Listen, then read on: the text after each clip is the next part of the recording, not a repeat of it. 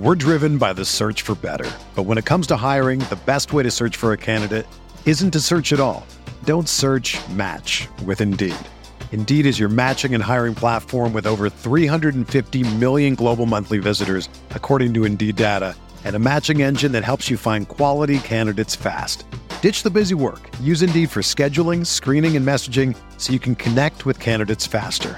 Leveraging over 140 million qualifications and preferences every day, Indeed's matching engine is constantly learning from your preferences, so the more you use Indeed, the better it gets. Join more than 3.5 million businesses worldwide that use Indeed to hire great talent fast. And listeners of this show will get a $75 sponsored job credit to get your jobs more visibility at Indeed.com slash BlueWire. Just go to Indeed.com slash BlueWire right now and support our show by saying that you heard about Indeed on this podcast. That's Indeed.com slash BlueWire. Terms and conditions apply. Need to hire? You need Indeed. Arizona, Colorado, Indiana, Michigan, New Jersey, Tennessee, and Virginia. WynnBET is now live in all these states, and the excitement of Wynn Las Vegas has finally landed in online sports betting and casino play.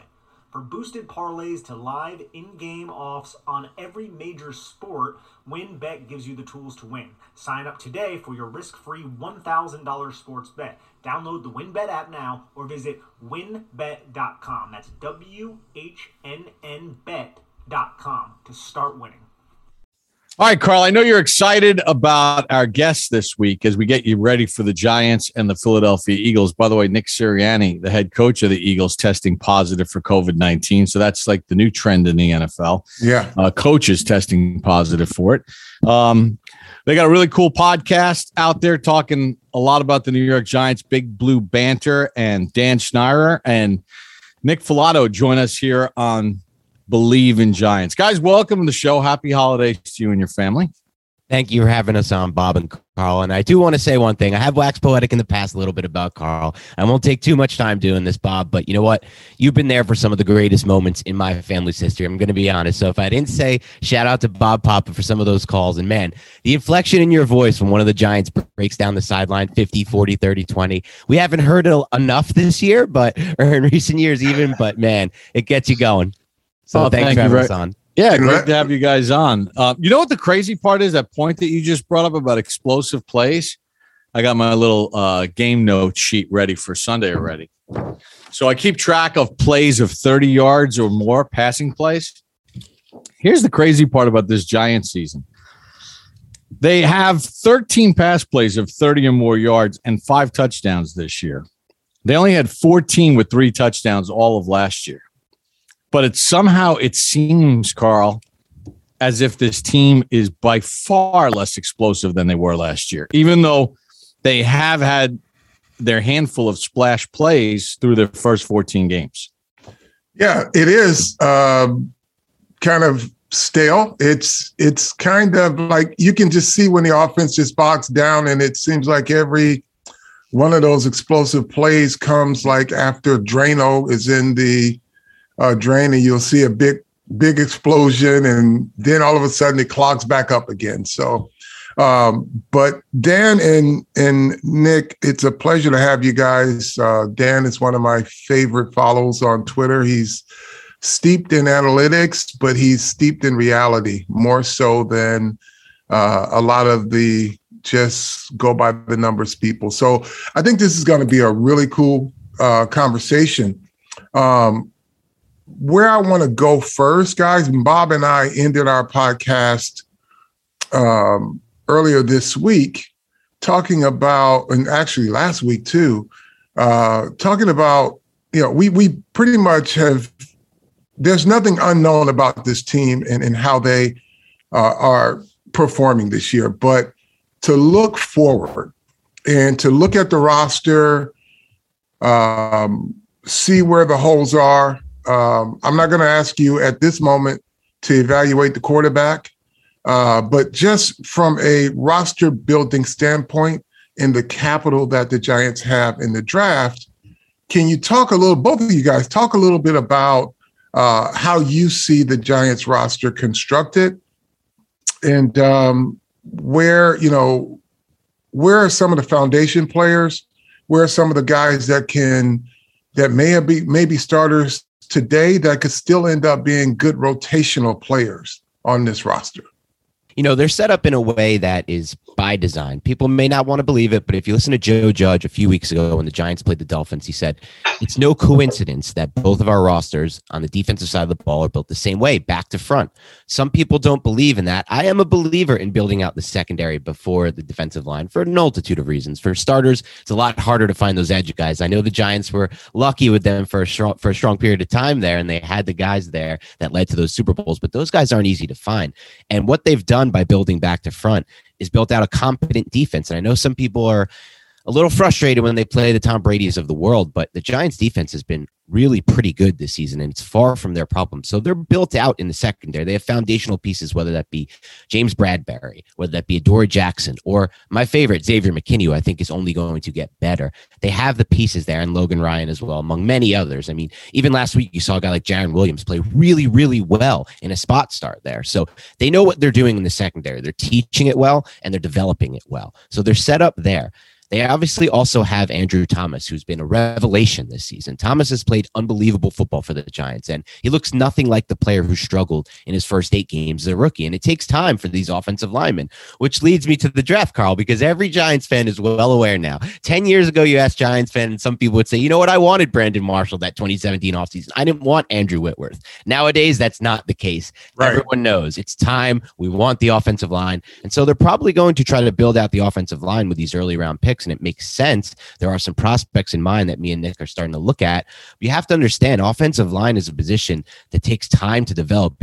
We've been spoiled by the Tristan Wirfs and even the Andrew Thomases, and you know this year the Rashawn Slaters of the world. It doesn't always happen like that. Rookies don't always come in. So if I'm the Giants, I'm also going to be looking hard at free agency and the trade market to try to find quality offensive linemen. It's the first thing that needs to happen. They need to find more quality guys on this offensive line. If Andrew, we'll see the rest of the season, but Matt Peart is going to have his audition. We hope he played you know, almost 50% of the snaps last week. That's a big one for them. We were hoping, me and Nick, to see Ben Bredeson. That was a big one for us. We really wanted to see down the stretch if he can develop. And last week and the week before, we're starting to see a little bit better from Billy Price, especially in the run game. So maybe they found a piece there. But really, this roster strength in my mind, and I'll get your take on this, Nick, to see if you differ, is front to back on the defensive side of the ball. They need second level guys. We all know that. They've needed, they haven't drafted a first round linebacker since you, Carl. So mm-hmm. they need some help there. But on the flip side of the ball, I still think they have talent on the skills and they have their left tackle in place. So that's a good place to be. Firstly, Carl, Bob, thank you so much for having us on the podcast. And I have to agree with everything that Dan said. Secondary is in place. And I even, you didn't mention the name of Aaron Robinson, who I think is somebody who's kind of really coming along, shows the man and zone skills, does not get beat nearly as much as you would expect from a rookie who missed all of training camp in the early parts of the season. He's kind of stepped in and assumed a pretty solid role there on the back end for the New York Giants. And even the front end of the defense with Dexter Lawrence, Leonard Williams is going to be here for an extended period of time after receiving that contract. You have some really good players up there. Blake Martinez comes back and is healthy, he's another, I would say, high quality type of linebacker. You might want to add another type of linebacker next to him. I like Tae Crowder, but maybe more as a third type of linebacker in that situation. You saw Jalen Smith come in and play third or 17 snaps last week, and he looked pretty solid, but way too early to tell there. But again, if you had to focus on one position, it has to be the offensive line. That's what Dave Gettleman said. The focus would be on it. Didn't necessarily work. You're hoping Nick Gates can return healthy. You're hoping Shane Lemieux can return healthy and provide some sort of, I would say, uh, reprieve at this point because the guard position has been an issue with Matt Skura and Will Hernandez has not lived up to the expectations we all hoped he would. So I would say in terms of the offensive line, that needs to be a focus. You have two first round picks. You have a lot of solid uh, first round potential linemen in this draft. So this draft season could be incredibly interesting, everyone. So there are a couple things you said. Uh, the philosophy back to front, right? Um, that has been Patrick Graham's mantra but he is he is now probably uh 50-50 if not now i would say 60-40 now because last game against dallas he admitted you know what a difference a pass rush makes the ability to to to rush the passer. So yeah i mean in a passing league you got to be able to um, get a lot of defensive backs and get some good ones that can do different things. But the other thing that you said, uh, which is, I think, in part uh, a question of, of why this team is where it is, you mentioned development. So if you look at this roster, and this is the autopsy that Joe Judge will have to conduct, right? In terms of players on the field and what positions are playing well and what positions are not. And I look at the middle of the defense, the linebacker position, right? Um, you've got to examine how those guys are being uh, developed. You look at the offense as a whole, and, and Bob and I spoke about this. Um, the offensive line has not quite developed. Now, it takes some time, right? But uh, Will Hernandez has played a multitude of snaps, over a thousand snaps. I'd say close to almost 2,500 snaps, you would say, in his three years, Bob? Played a lot of snaps. Yeah. I mean, he's been pretty much a full time so, starter. Right. So when you have the struggles, like injuries are one thing, but when you have a player who can do some things um, when he's pulling and blocking at angles, but he hasn't developed. He has not even seen the most uh, popular stunt in all of football since I played in tackle twist. Right? He couldn't pick it up if he got a um, a warning, you know, that it was coming. It's and that that you have to look at as Joe Judge, uh, because you got more rookies coming in. Matt Peart who, like you said, I, I thought, you know, aside from the offsides penalties, when the Cowboys were in quarterback hunt mode, it was hunting season on the quarterback. They were all hunting for sacks. He had Tank Lawrence, and he did a decent job, uh, not allowing him the pressure and keeping off quarterback. But why did it take so long now? Some of this is player driven. They have a responsibility too. But from a coaching standpoint, the autopsy has to be do I have the right guys coaching uh, my offense, my defense, my, my positions? And the reason I raise this is because there's a lot of college coaches on this roster. Not necessarily a bad thing when you're trying to connect with the young roster and kids that you know, the oldest guy outside of um, Shep is probably three or four years removed from college, and, and Bradberry and free agent guys, right? So that's not a bad thing. But, and I was just told this the other night by an NFL exec, sometimes the college coaches, if they're young college coaches, they don't know how to develop players because they all had done, if they're young, is work in a system that is seven on seven, AAU, and it's all about the systems and not about um, developing players. So that autopsy has to happen. But you can tell where the players are being developed on this roster. And the back end of the Giants defense is especially given all of the transition that they've had back there. Uh, they have you know, plug and play, plug and play, and guys seem to be stepping up. So that means there's a great deal of coaching and development in those areas. You mentioned Tae Crowder for his skill set. And even, and this is something that Jalen Smith is going to have to learn too. You're not the biggest linebacker, but you got speed. And in Jalen Smith's case, he's a linebacker with a quick trigger. He can get from point A to B really fast, right? But he guesses a lot. And I'm talking about um, Smith now. He's out of position a lot, which causes them to get blocked. Tae Crowder just, he kind of runs around. He's out of position a lot too. If you're developing that linebacker to read the simple things, to use that speed and size to his advantage, because if you can get to a hole before the double team comes off and you're at the line of scrimmage, you're probably going to make a tackle for loss. But if you're going to sit back, watch a double team, kind of passively go up there, and then you get stuck behind a Leonard Williams or a Dexter Lawrence, and both of you are getting plowed off the football, it, it it does nothing. Or if you're going to run behind the block when you're supposed to be outside of a block because you didn't see the play the right way, or your development doesn't tell you um, how you should read something. And, and and see, I don't even know if this conversation was ever had in linebacker 101, right? Especially if you're a stack linebacker inside, but all linebackers, but the guys that are inside that has to see uh, left and right the number one thing you say to a, a, a linebacker is how many backs are in the backfield, right? Now, aside from the RPO teams, you ask the question, how many guys can get the ball? One, right? So that guy will take you to the flow of the play. And uh, I see so often guys jumping around and guessing. I'm like, it's one back. One guy can get the ball. You just follow him. And then, you know, you get game plans. So you know what blocking schemes are. You know what what the plays they like to run.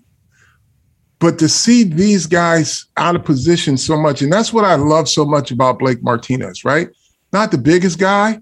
He's a high volume tackler, and he's not a, a jump on the pile guy either.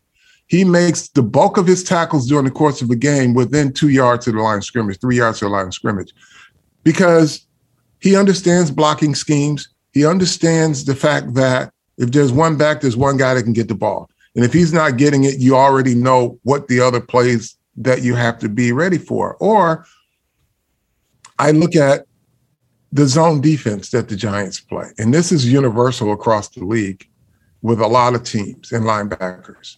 You're in a zone, quarterback does something, you drop outside, and the tight end or the number two receiver just comes right inside and sits right in the hole and you have no idea the ball was thrown. And thank God we don't have Drew Brees in this league uh, in his prime because he ate a zone defense up. If you left a window open, he'd throw it in there. But just even in past uh, zone concepts, watching how the linebackers operate tells me there's more development needed. Now, I, like I said, I'm not going to indict uh, anybody that's coaching these kids because may, they may not know, right? They if they're young college coaches, they may not know. So those are those are things when you when you talk about development, uh, what areas of strength are on a football team.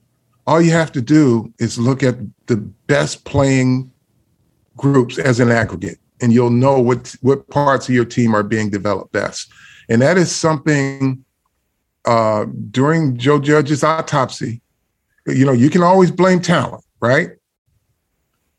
One part of this football team we know can take whatever's given to them, put a plan together, and make sure those guys know what they're doing. Uh, Julian Love has been the most reliable um, thing they've had in their toolbox. He's like he's I call him Swiss Army knife, but he's that um, what's that thermos that you could just throw around, Bob, and it just always never broke. It was always reliable. He's that guy. Like he, you could take, you could take uh, Julian Love camping, and he's everything you need, right? If you're in the wilderness, he's the guy. Like he's he can figure it out because um, everything they've asked him to do within his ability, he's done it well. Like there, there may be some times where he's outmatched, but He's not going to make very mis- very many mistakes. He's going to stay in the, the right leverage on plays. He does all of those things. So, development for the Giants, regardless of what their talent is, you've got to see more from some positions. And I do want to give a shout out to one other coach on this roster because I feel like Coach Chaos spent Coach Spencer has done an excellent job developing those edges. I know some Giants fans are going to say, "Well, what do you mean we don't get pressure?" Well, you got to look at the players who are at the edge position and look at the last season. The Giants had so many different faces move in and out of that edge position. They had to go down at one point to putting uh, David Mayo on the edge. That's how de- that's how desperate they got. And this year, he's done an even better job. He takes Quincy Roche, a player who me and Nick both liked in the draft. We thought might interest the Giants, fit the Giants system. The Steelers ultimately got him. They tried to sneak him through the practice squad. Great job by Dave Gettleman. And you know, and, and those who listen to the Big Blue Banter probably don't hear that a lot from me, but great job by Dave Gettleman to snatch up Quincy Roche. And now he looks like a player already. He's developing him. He's developing yeah. Ojulari as well, pretty fast. Mm-hmm. And so that's another position. I think you do a, you did a great point uh, job there, Carl, of of kind of communicating the point that's really important to fans. How much of a factor the coaching and development has. We talked three years ago, Carl, and I remember this. This stood out to me during the James Bettcher days. We talked about the tackling, how it was such an issue, and how such a fundamental thing made such a difference on a Giants defense that was so much worse than it is right now. And now this defense tackled me and Nick last offseason. We're talking about. Think of last season. How many broken plays the Giants defense give up? We thought of Terry McLaurin one and the Cooper Kupp one from last season. And this year, it's a similar picture. They don't give up broken plays. The tackling hasn't been as great as it was last season, but I think if you're looking for positives on this Giants roster, outside of just the development of some, something like the back end and these edge guys by Coach Chaos, it is the tackling, it is the fundamentals, and I think that has improved in the Joe Judge era. Yeah, I mean they've only, they've only given up three runs this year of twenty or more yards. I mean, and one of them was week one, uh, the seventy-five yarder but for the most part, they've been pretty good. Go ahead, Nick. I was just going to say you have to give a shout out to Jerome Henderson, as Carl was articulating over there with Julian Love, and then Dan mentioned earlier with Jarren Williams. And you would, we hope we would see that from the offensive line. I know there's been a lot of rotating bodies in and out of there, but with Rob Sale coming in, you hoped because of all the chaos that happened on the offensive line last year when they brought in Dave DiGuglielmo and everything with Colombo. That was a whole mess. We haven't necessarily seen that. And now you hear rumors that Sale may not be with the Giants next year and he may be moving on to Florida. I don't know how true any of those things are. But if that's the case, that's going to lead to more turmoil along the offensive line and more, I guess you could say, less continuity, which could be an issue if that rumor ends up being true. Oh, yeah, unless Nick, they upgrade from within, unless yeah. unless they promote from within. And Wilkerson. yeah, well, which is which is a possibility. And you, as long as it, you know, if they keep Pat Flaherty there as the consultant, I think mm-hmm. uh, you don't have you won't have to worry about a new voice coming in. Well, I, I'm not opposed to a new voice. Um, if it if that is what is um, diagnosed during this autopsy, because if you got a, a coach that's going to move on, now is the best time to b- bring a, another voice in there because this offensive line has been no great shakes. So, what consistency are you looking to keep when at best they've been inconsistent, right? Yeah. Um, so, maybe it's time when you think about, okay, we have an offense that's at the bottom of every offensive category in the NFL for the last two years running. Something has to change there, right? A new voice has to be injected into the thought process of how this offense should operate in today's NFL, uh, especially given the and then they haven't all been on the field together, but there's always been one or two or three and you can't figure out how to get the mismatches that everyone else does, right? Yeah. I look at um, the New Orleans game and their quarterback's in trouble. Mark Ingram has blitz pickup. He leaks out, gets his body in the right position, not drifting. Quarterback sees him right there in his line of sight, gets a first down for him, right? But it's it's the little things. Like if your back has blitz pickup and he has to make himself self available as a check down why does it look so hard right? Why is he drifting sometimes? Is there a um, is there a a fundamental teaching or philosophical teaching that doesn't emphasize these things? Here's where you have if you're going to be a check down don't let the quarterback have to find you. Here's his sight line. If you release through the middle of the field, you should release and be right where the center is. If your quarterback is out of the pocket, you should be tight end to numbers or uh, hash to tight end to numbers, depending on where you are, so that that quarterback, you're always relative to where he is. And when I see when a, when I see a play break down the scramble rules, the check down rules, all of those things just don't seem to be as crisp. You look at even with Taylor Heinicke, right? The offense is extremely simple. They run the ball, they know where they want to go down the field, but if they're not there, Heinicke turns to his left or turns to his right, in the back is sitting exactly where he's supposed to be, not drifting, catches the ball, moves the chains, right? There is not that level of precision in this Giants offense. And like, I mean, we can, you know, from from a fan perspective, I don't think they see they just see brokenness, right? For me, I kind of understand and I analyze how things work and how they're supposed to just based on how I've learned football over the years, right? And just simple things like I'll watch a game and Mark Ingram gets a check down and I look exactly where he released. Quarterback's in the pocket. He's standing right where the center is, about four yards from the line of scrimmage. Releases, turns around, perfect position. Quarterback can see him. Quarterback's not looking for somebody just to toss the ball to. Oh, and you know, guys got to make a miraculous catch just to get tackled, right? And that's what also happens. So, part of what you got to look at going forward is how they're being developed. To your point, you know, you see, you know, Xavier McKinney was almost a plug and play, right? You can see right away he knew how to play the game. Bob and I were talking about uh, McKinney when we were in Cleveland. And I told Bob, I said, he looks like he belongs in pro football. Just all of his movements, everything he did on the field was with purpose, uh, with the knowledge of of where he he should be. Um, well, Carl, I, want I want to I want to go back to something that you said though, and maybe you guys agree or disagree with it. The one thing I would say about the O line with a new voice they've had they've had two new voices, right? I mean, they had Colombo last year. He got moved out. Googe came in. He had worked with Judge in New England. We know Googe from his time with the Giants. Then they moved on. I mean, some of it, some of it has to be a talent level.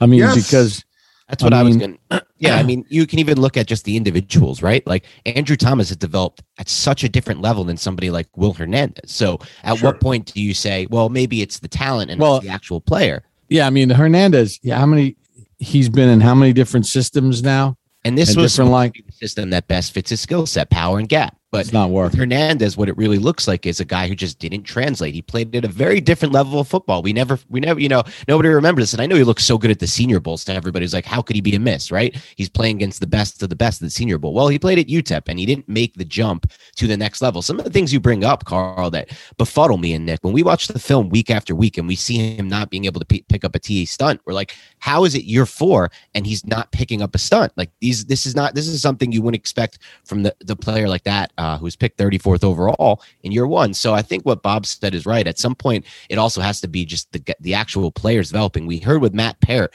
you know, when your offensive line come, come, coach comes out and says what he says about Matt Peart, you know, where's the dog in him, right? In practice. Mm-hmm. And that's something me and Nick see, and we can get your take on this. And Nick, you could probably expand on this. What do you see from Peart uh, as far as that in the games on film?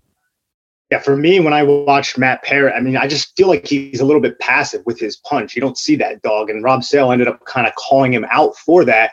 And it's something that kind of comes up quite a bit. He kind of just reaches out and initiates contact. He doesn't really dictate the snap as well as you might want. Like you see Andrew Thomas punch, man, there's power behind that. There's some oomph behind it.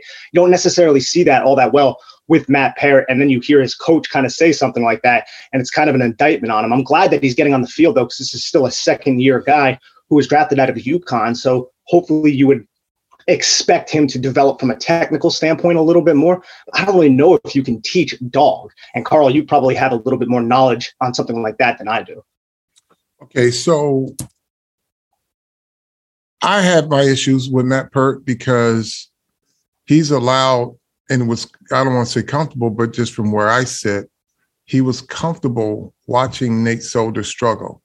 Nate Solder would be happy to be a backup and a utility guy. You know, if he's got to play 15, 20, 25 plays a game, he'll be fine. But Matt Peart is sitting there with an opportunity, a kid from University of UConn, um, to really make something of himself. Because from a skill standpoint, I think he has those those things. But here's here's where we have to examine and, and I'm glad I saw what I saw in Dallas because I think the switch flipped a little bit. But then there, there's three elements of this. It's the coaching in practice, right? It's the player in practice, and then the confidence in the game. Now, we'll all agree that offensive line development curve is a little steep for some, unless they're truly, truly gifted.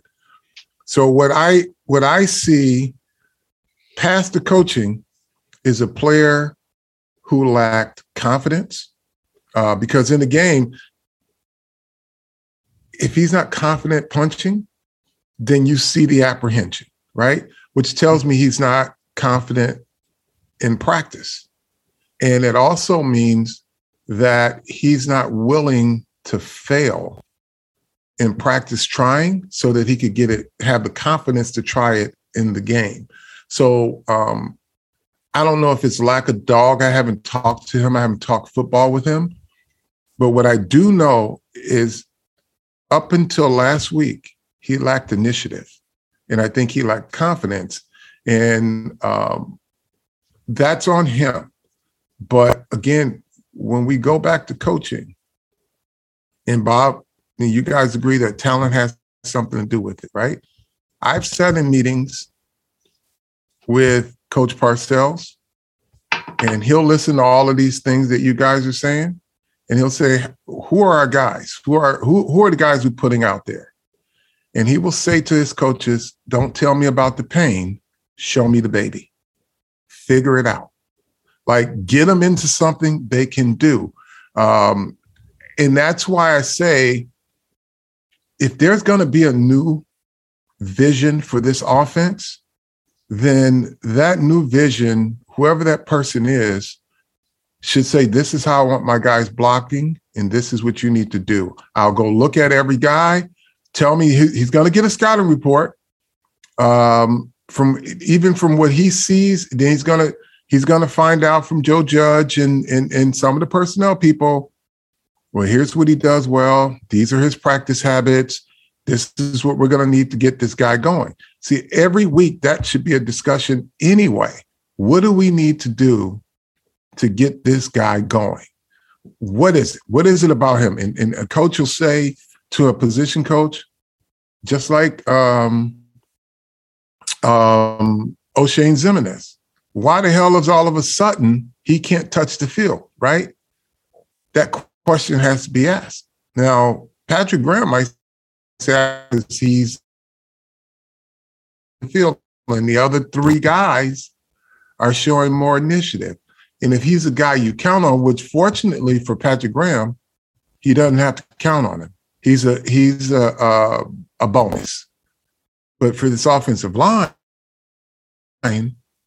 these are guys you got to count on every week and you got to say, I'm tired of seeing the same. I think result. something you What do we mentioned there, to get the Carl, is, going? is a you know gets the core of why some Giants fans are pretty frustrated because when Joe Judge got here, he said, "Look, this is first of all, we know this is a matchup based league, and when Joe Judge got here, he said we're going to put our players in the best position to succeed based on their talent, and it, he made it feel to fans like this is going to be, like you said, an offense you were talking about."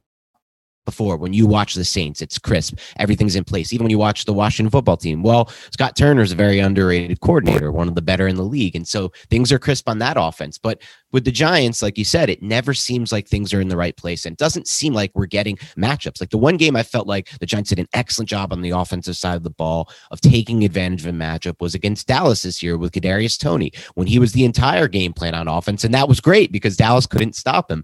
But you know, you look at like two weeks ago, for example, which I think it was two weeks or three weeks games ago. Now these games are blurring together, but it was honestly the best game of Evan Engram's career. And why? Because they finally started to utilize him up the seam, mm. started to utilize his speed on on break and routes that are breaking toward the sideline. Some ways that Pat, Sher- I'm sorry, yeah, that Pat Shurmur used to use him, and we mm-hmm. just never saw the last two seasons. And so you ask yourself, why are we not using these players in matchups and in the position, you know, to give them the best chance to succeed? And that's a question I think a lot of fans are asking.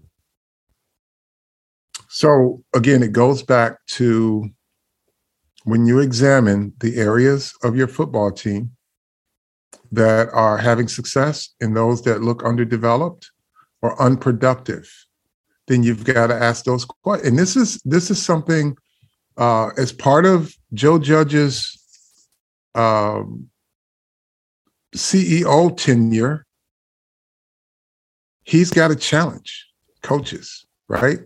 But also, Joe's got to be able to take information as well.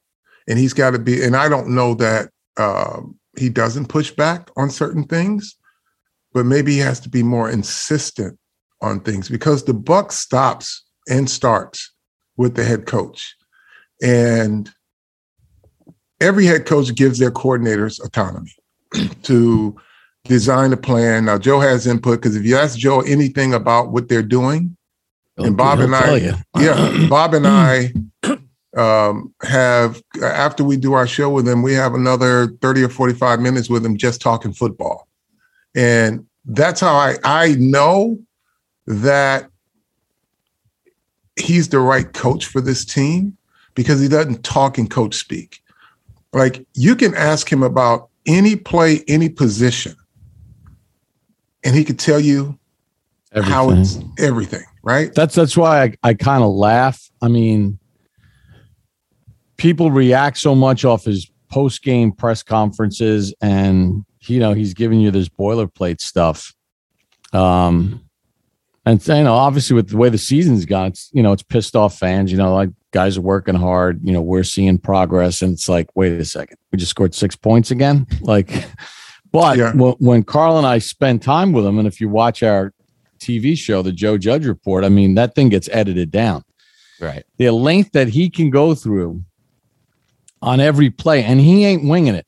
Listen, I've been around coaches over the years that if you put that up they are not, they're giving you the boilerplate coach talk on describing a play. But the detail that he goes into as far as every single player on the field, whether it's a special teams play, a defensive play, or an offensive play, Carl, mm-hmm. he knows it. Like he's that deep into it that he knows what is going on with every player. What's going on, everyone? Football is finally back, and there's no need to exhaust yourself searching all over the internet to find Giants tickets anymore because TickPick, that's T I C K P I C K, is the original no fee ticket site and the only one you'll ever need as you go to find NFL tickets. TickPick got rid of all those awful service fees that other ticket sites charge. Aren't those terrible? Which lets them guarantee the best prices on all of their NFL tickets don't believe it? If you can find better prices for the same seats on another ticket site, TickPick will give you 110% of the difference in the purchase price. That's a pretty good deal. If you just want to go check out the Giants, you know, pregame, hopefully they win a football game, then please head on over to tickpick.com today to save $10 on your first order of Giants tickets. That's tickpick.com. Check it out, everyone.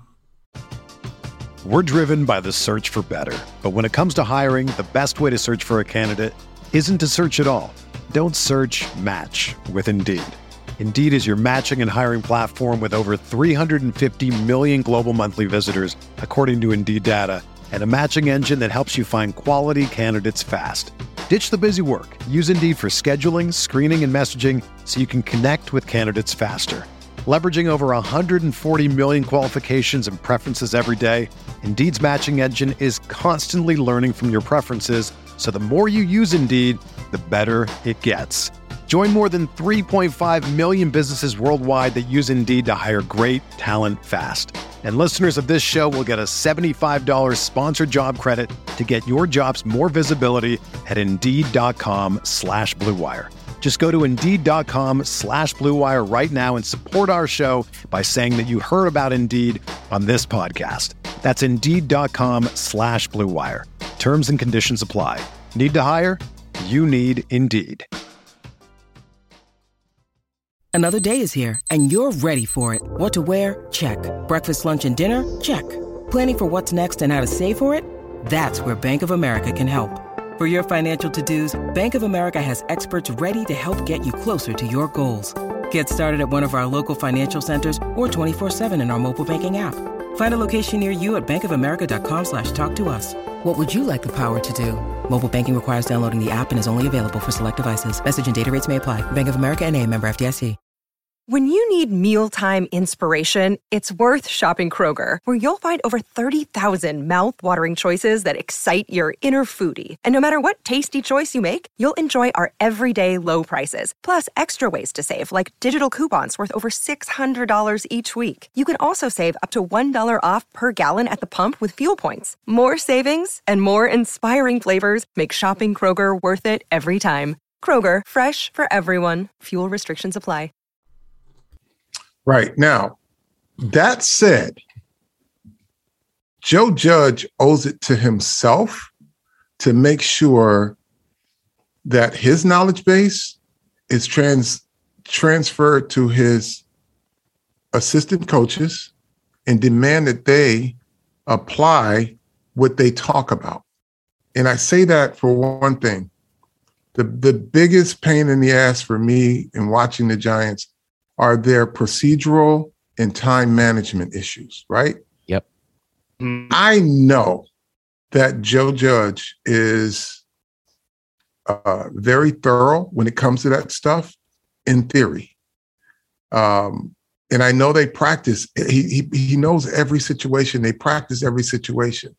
But the simplest thing as appointing an offensive and a defensive sideline police, where they demand that groups that see, and here's the thing also players that are in substitution rotations, they've got to follow the game all the way down the field. And they should be ready to go in just based on situations that they practice and, and information they've gotten in meetings. So if it's third and X, we have four different options here. I need this group of players. There should be a sideline policeman. That's what I call them because, you know, there's coaches that scream for position. Like, I need a third down group. I need da da da. We're going four wides. And those guys, if that coach looks, those guys should be standing right there. Right. But the fact that they get uh, delay a game, penalty, delay a game before the ball's even snapped, right? Um, that's, I think, lack of execution on game day. You know, you ask players to execute on game day, you've got to expect the same and ask the same for coaches on game day.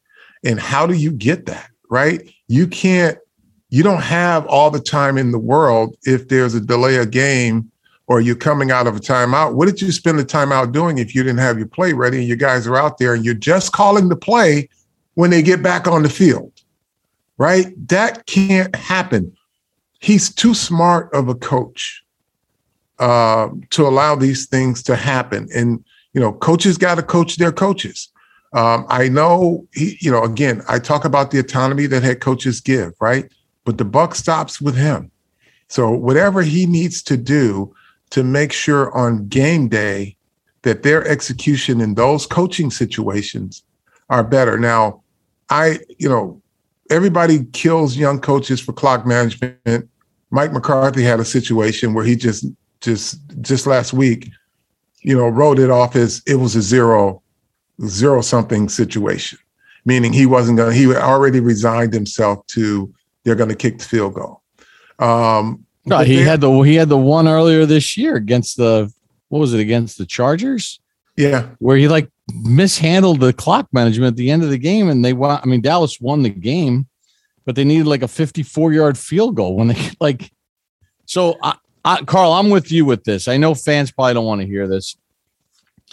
I'll take some of these growing pains as long as like we see that stuff getting better. That happens. I mean, Parcells won three games his first year it you know sometimes it takes time as you said to get it all together and have all the right people around you. Yeah and again like bob says we've been around coaches. When we have these football conversations and we get five minutes five minutes into it and we know that coach is full of shit right? And he just talks and coach speak and couldn't tell you one thing or the other. He'll just keep going back to something that he knows, some something regurgitated. So if it's a, a West Coast offense and he talks about the principles of the West Coast offense, not what a player's leverage should have been or what the leverage is, and this is why the play worked. Like Joe Judge will break down 11 men on a play and tell you this guy's leverage was wrong, but we got away with this. We have to have this. That's not what a lot. That's why, again, now it's up to him. I can't. I, I can't want it for him more than he wants it for himself. But I know in terms of his competence in, in, in understanding the game and what should be done, he's he's the right guy. But it's game day execution. That's how it's a results oriented business. Uh, coaches are judged on that. So he owes it to himself to make sure um, those things get fixed. And here's the other thing that why I believe he's the right coach when he makes the right adjustments. The players are playing hard for him. And I don't, people don't understand when he tells you his players are playing hard, you don't understand for a bunch of grown men making a check whether they win or lose in a four win season, how hard it is to get every player on the field to play hard. Now, if you can get that in a losing season, give them something to really play for, and you'll see guys exceed expectations because this is, I've been on a losing team before in Washington. Guys could give a shit. Saying you were, right? you, I thought, I thought you really weren't on that. Well, again, that that nightmare. Didn't you just go from the Giants to Cleveland? Yeah, that, that in, one dark in, year. in my career arc, yeah, because that was a dark year. I, I had never been around players who didn't give a shit about football, right? But they just didn't. Like guys would show up and do whatever and didn't care that the team was losing. This team cares about football uh, and they play hard. So they they're not necessarily playing smart, but you don't see a guy that's that has already uh, packed up his car and they're getting ready. The car's running in the parking lot so they can get home. You know, these guys they want to put in a, a, a full day's work and they work hard at it. So there are things that this coach has to do better. Uh, part of it is that autopsy on his staff, uh, looking at where he needs development, looking at where he would, needs an injection of of uh, 2022 NFL football. Uh, those are all things that that um, that I see, you know, going forward, regardless of the personnel. And again, if you're stuck with crappy players, which the Giants are not uh, in an exclusive club there. There are a lot of teams with crappy players that figure it out. They figure out how to get it done. Like, you know, Washington started the year with a great, uh, one of the best offensive lines. Now they're what on the third center. Yeah. Um, the Packers started four backup offensive linemen last week, and they were able to move the football. Correct. Right now they have Aaron Rodgers there, Yeah. but they have, but they they even with Aaron Rodgers, things around him have to be crisp. Right? You you all of a sudden you say this is your responsibility. Don't f it up because this is what has to happen. I know you're not going to hold up very long, but Aaron doesn't need you to. But you need to be this on the snap, right? And they do it, right? It's it's that's what this team needs now. Joe talks about it. They practice it. Game day execution. The fire that uh, has to happen with his coaches, and I'm not talking about rah rah guys, but the uncompromising uh, attention to detail. Like, in, in Joe's been around Nick Saban, and I, I've been coached by Nick Saban since I was in college, right? First time I ever got screamed at, uh, in like I had never, and I had a tough high school coach. My first practice with Nick Saban in college was something different, right? Uh, because they're uncompromising when it comes to the principles of sound fundamental football, and they hold everybody accountable. I think that's why Joe was such a good special teams coach. I think that's why Joe understands every position, what every guy should do, and he can tell you at the drop of a hat. If you woke him up in the middle of the night and said, "Joe, what was the left tackle doing on the third down play in the fourth quarter, mark 14?" He'll tell you, and he'll tell you everything about that play. But he's got to now examine All right. Go ahead, Carl. Good. Why his players aren't developing in some areas of some positions on this football team. All right. So um, we're joined uh, by Nick and Dan, Big Blue Banter podcast. All right. So, guys, um, just kind of in wrapping up here with you, Nick, I'll start with you, and then uh, Dan, you can finish it off. The Giants are playing the Eagles this week. This week, and then spinning forward over the last two games against Chicago and Washington, what are some of the things that you're most sort of excited to see? Not necessarily because you know that it's going to be good, could turn out to be bad, but that you're excited to give your passion to watch this and really keep a critical eye on. First off, Philadelphia is in the playoff race right now, so spoiling that would be pretty awesome. The New York Giants just defeated them back in what was that week 12, I believe, and the way they did it was forcing Jalen Hurts to throw the football and trying to stop the run. And they didn't really do necessarily a great job at stopping the run because Philadelphia still rushed for over 200 yards in that game. But the Giants' defense was incredibly opportunistic, and Philadelphia's offense kind of let a couple balls slip through their hands. To the Giants' favor, they end up getting that victory, the last victory that they got. But in terms of what I'm interested in, it is still Quincy Roche. It is now Jaylon Smith and Jarren Williams if they can get on the field to see if those guys can be building blocks moving forward, or at least or at least competent depth going forward. And I'm also on the offensive side looking at Billy Price, who I feel Dan said this earlier has had two pretty solid games. He strung that together. He struggled a lot, a little bit in the season. Maybe since he is a free agent, he could be brought back as a depth piece on this offensive line. So I'm excited to see the development of those players to see if they still play really hard, as Carl was saying. I'm expecting that they are. I mean, you have leaders on this team like Leonard Williams who have a tricep injury. He can easily mail it in. This is a four win team, but he's going out there and he's playing. And that says something about the current state of the New York Giants, despite the fact that it's not great football right now. So I'm really looking at the, development of all of these young players, and hopefully we can see building blocks on this team moving forward with some of the guys we didn't expect at the beginning of the season. Yeah, because remember when the Giants uh, when the Giants played Washington when Nick Gates got hurt, Gates didn't get hurt playing center. Right. He got hurt Right. playing guard.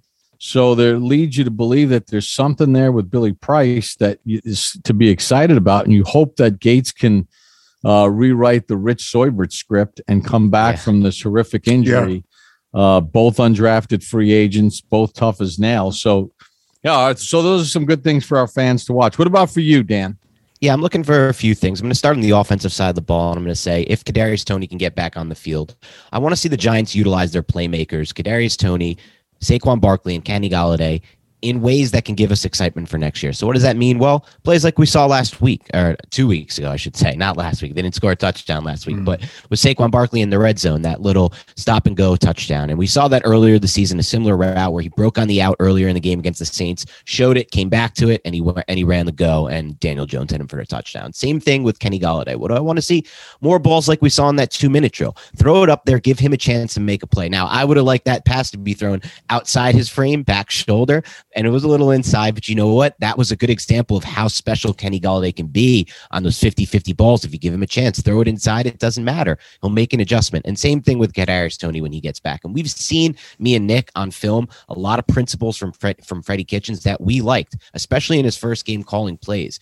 We saw a lot more bunch to get free releases for the receivers. We saw a lot more third down calls that had routes breaking out instead of just back toward the sticks. Those are some of the things we want to see from a play calling standpoint. As far as the offensive line goes, I'm with Nick. Just give me one. Just give me one extra starter out of this between Bredeson, if he can get back on the field, Price, and Peart. Because if they go into this offseason needing only three starters versus four, it's going to make a world of a difference because it's hard to find even one quality offensive lineman in an offseason. On the other side of the ball, what I'm interested in seeing is the develop, continued development of those edges, and more importantly, what what Carl was talking about earlier. What me and Nick see too much of on film is these second level inside linebackers, these on ball linebackers making mistakes. It was really prevalent two weeks ago against the Chargers, and any team that uh, runs like wide zone or stretch on the Giants, the Giants cannot defend that at all. So what I want to see, I'm going to keep a big eye on is Jaylon Smith. I know it's a crazy story, right? The Cowboys cut him after the big extension. He went through another team, and now he's on the Giants. Like no one has expectations for these players, but That's not how the NFL works. If they can prove themselves within the system, well, maybe they can fit. And what, what Nick pointed out on the podcast this week, which was great, is Patrick Graham, even in his first game with Jaylon Smith, right? This guy was just picked up. He barely knows the playbook. He had him in different spots. He lined him up the edge on one play. So maybe he has a plan. Maybe he has something in mind for Jaylon Smith. And the Giants desperately need another uh, inside backer to go with uh, Blake Martinez next year, especially if it takes Martinez a little bit of time. So I'm really focused on the inside backers the rest of the season. And right, also, so- Jake, Jake ahead, Fromm. Nick. I'm sorry, Bob. Also, Jake Fromm. If we're not expecting Jake Fromm to come in and be a starter or anything like that, but if they can develop himself well enough to to be a backup for Daniel Jones or whoever is the quarterback next year, it's a totally different conversation. Then I think that's something that we can definitely look into and would be a positive because this guy was on the Bills practice squad just a few weeks ago. It's a tough Yeah. spot though. Yeah, and you know you got to temper your thoughts with Fromm and the fact that he came in running a two minute. It's a little bit easier than having to run a whole game. So where can fans find your podcast and um, also w- give your Twitter handle so uh, fans can uh, our fans can follow your fans and tell a friend like your fans are going to tell a friend with us. Yeah, exactly. We're really excited. This is going to go on our podcast feed as well. You can find our podcast on iTunes, Stitcher, Spotify, all those. It's Big Blue Banter. You can find us on YouTube.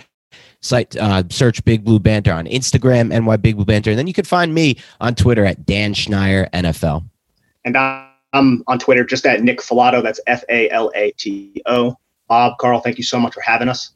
So before we go, Bob, um, Dan knows I like to play in the a- analytics playground every once in a while. So I got one for him to chew on.